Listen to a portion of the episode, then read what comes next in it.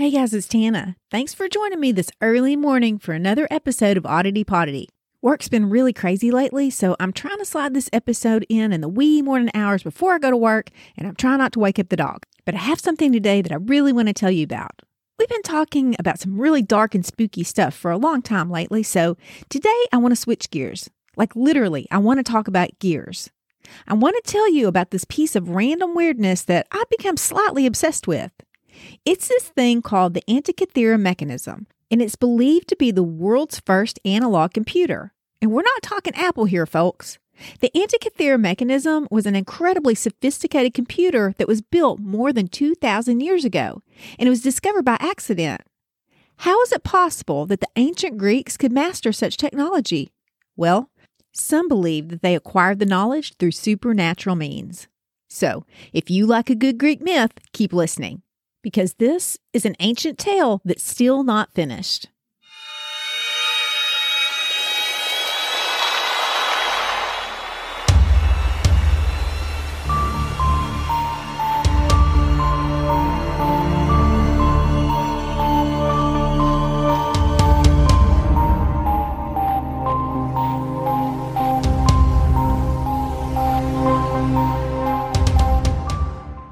1900, ship captain Demetrios Kondos and his crew of sponge divers from the Greek island of Simi made a pit stop at the island of Antikythera. The weather wasn't cooperating and it was messing with their boat, so the plan was just to chill out for a bit and wait for the winds to become more favorable. While they waited, the men decided to make the most of their time and try their luck diving for sponges off the shore of Antikythera. After the crew suited up in their diving gear, which in the 1900s consisted of canvas wetsuits and heavy helmets made of copper, they began their exploration. After submerging less than 150 feet, diver Elias Statiadis suddenly jerked on the rope that signaled the crew to pull him to the surface. When he emerged from the waves, he excitedly began to tell his friends what he'd witnessed below an underwater graveyard complete with the remains of men and horses. Now, there's this thing that happens when you're submerged at depths greater than 100 feet. The nitrogen in the air that you breathe underwater becomes more dense, and this density produces a narcotic like effect on the brain, resulting in a condition called narcosis. Narcosis, as in narcotics, meaning you get high. It's also called the martini effect because after 100 feet, every feet thereafter that you descend has a similar effect on the body as drinking a martini on an empty stomach. So even though Elias was only about one martini in, his comrades assumed that he was suffering from narcosis and they laughed at his tale. That is until Captain Kondos himself decided to suit up and dive in for a look see. When he emerged from the waves holding a human arm, well, it wasn't exactly human. It was the arm of a bronze statue, but no one was laughing at Elias anymore. What Elias had perceived as the dismembered bodies of men and horses were actually statues of men and horses.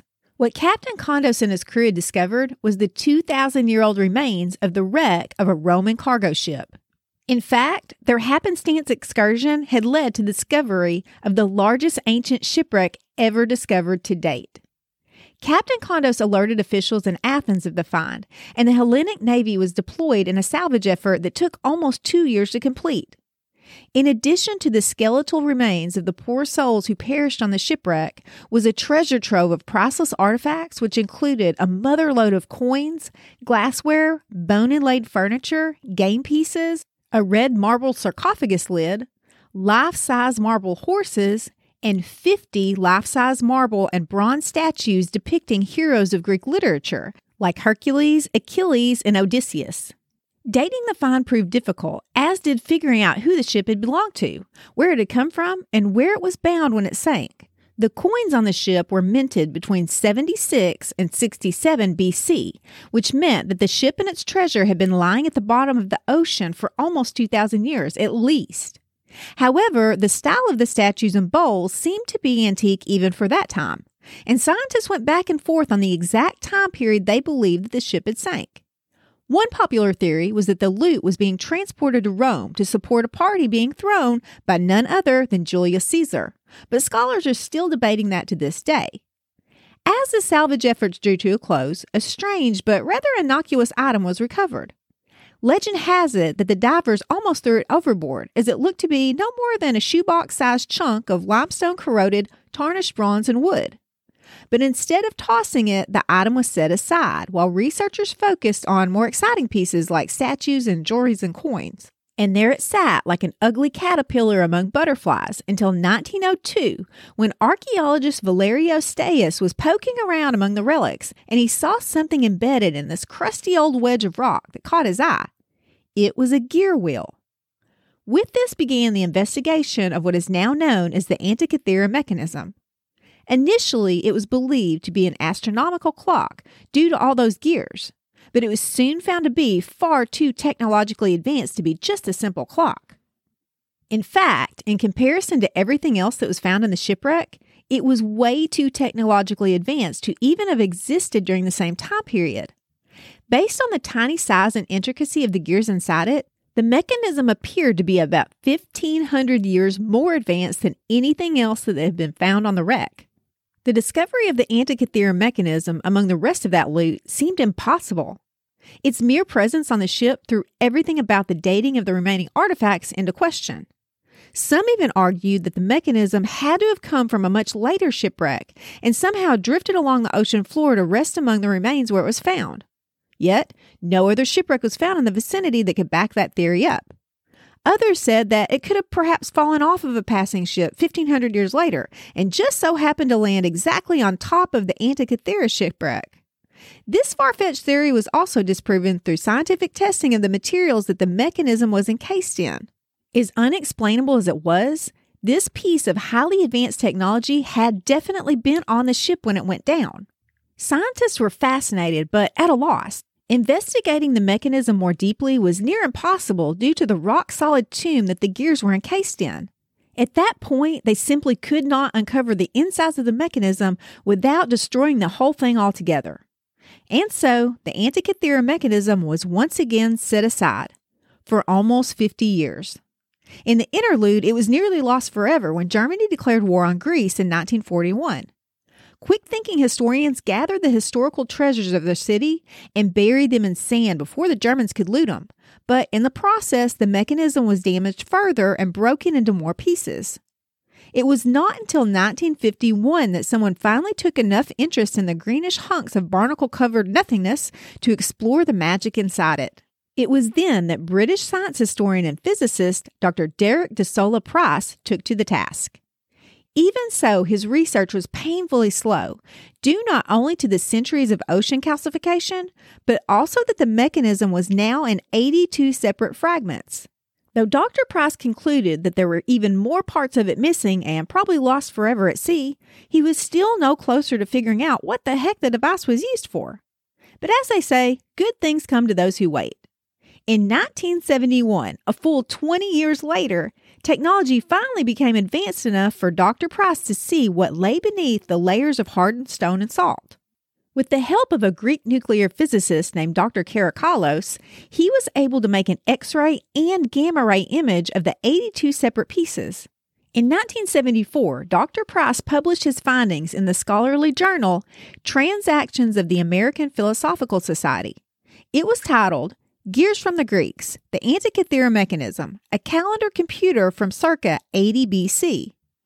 What Price proposed was that the Antikythera mechanism was, in fact, the world's first computer. He likened it to, quote, finding a jet plane in the tomb of King Tut. Now remember, this was the 70s when the concept of a computer that was smaller than the size of, oh, I don't know, your entire living room was a foreign concept. Forget one that's compact enough to fit in one's lap. I mean, they just didn't exist. So essentially, they were looking at a 2,000 year old laptop before laptops were even a thing.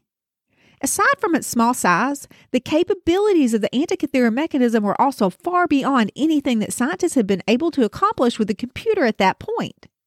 What the x rays revealed inside the mechanism were paper thin sheets of bronze that had been cut into 30 gear wheels. Those gear wheels were inscribed with Greek words and then stacked to fit flawlessly with one another inside a compartment that was barely one inch deep. With the mechanism only partially intact, scientists speculated that the full number of the gears that it had originally held ranged anywhere from 37 to 70. This level of gear engineering had not even been seen in the world's most accurate timekeeping devices. For comparison, the world's most accurate and complex Swiss watches only have four kinds of these gears.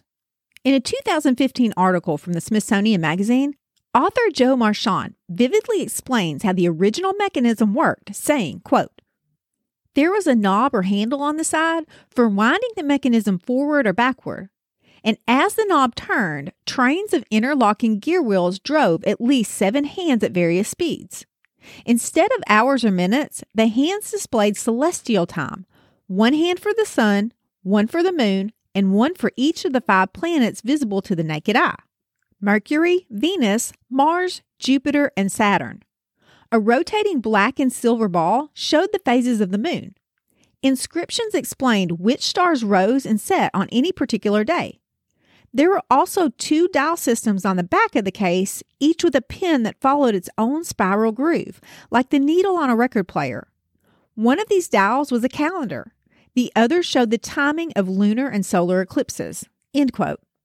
Though the pointers on the front face didn't survive, Alexander Jones, a historian at the Institute for the Study of the Ancient World in New York, says that an inscription reveals that they carried colored balls fiery red for Mars, gold for the sun.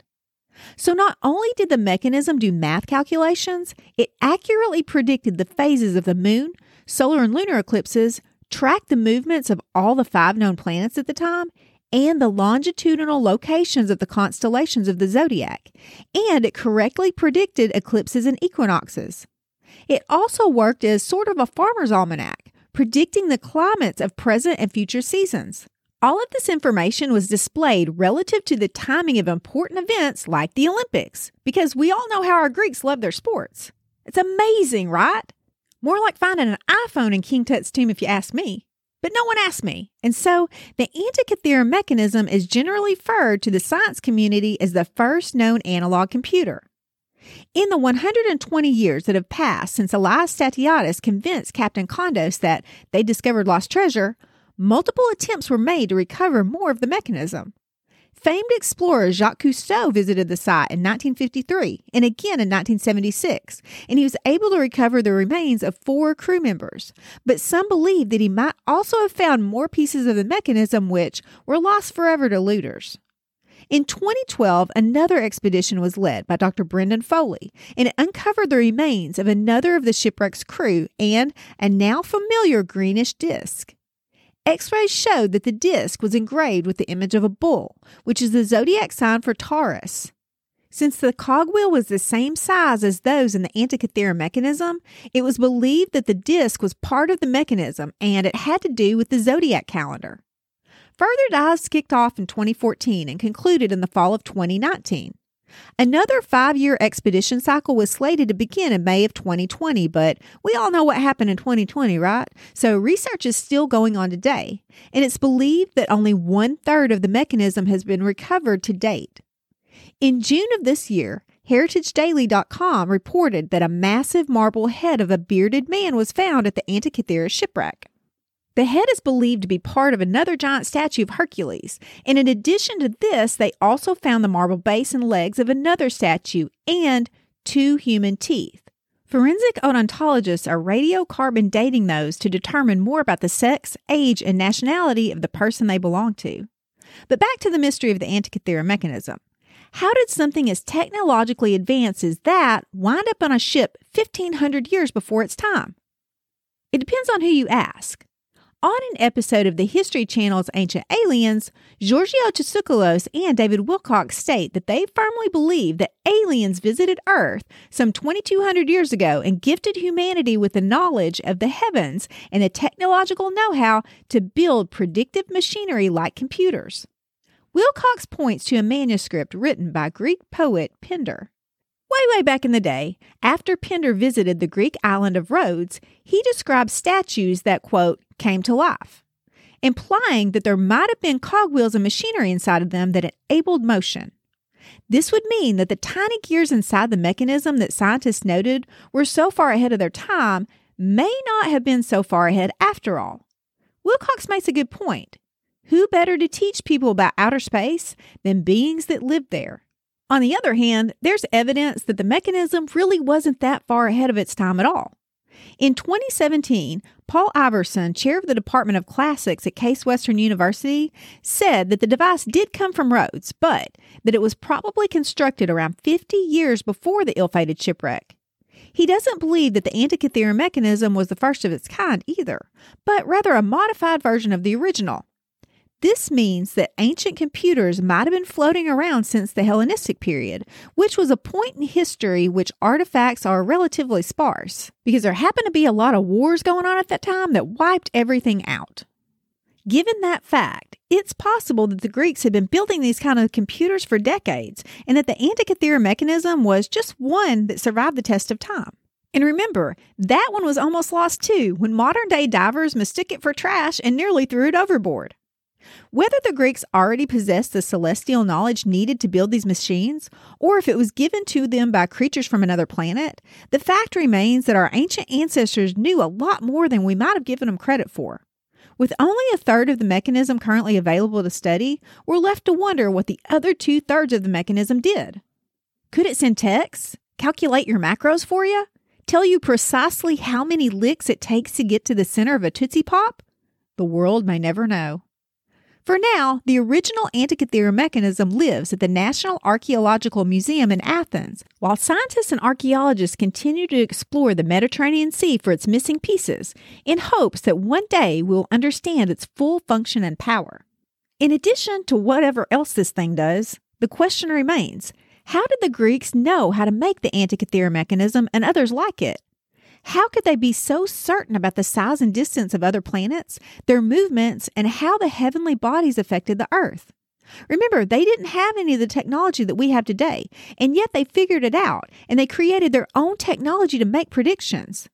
We think that we're so smart today, but this stuff has been known for thousands of years and without the aid of modern machinery. It really is incredible, and in my opinion, it's not outside of the realm of possibility that the Greeks gained their knowledge from a supernatural source.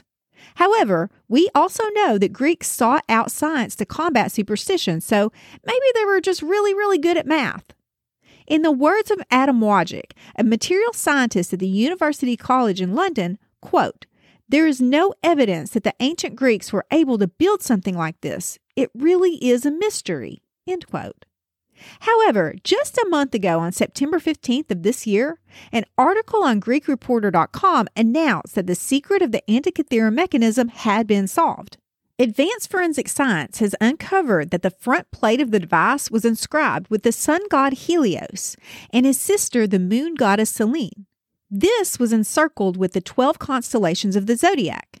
And this was encircled with a 365 day calendar, all of which we still use today. Finally, the inscriptions of the numbers 76, 19, and 223 show that the person who made it was a Pythagorean. You may be familiar with the Pythagorean theorem. It's an incredibly important mathematical concept. In simple terms, it's how we measure distance. So, the Antikythera mechanism is a 2200 year old computer that contains the basis of time, space, and mathematics that we still use today.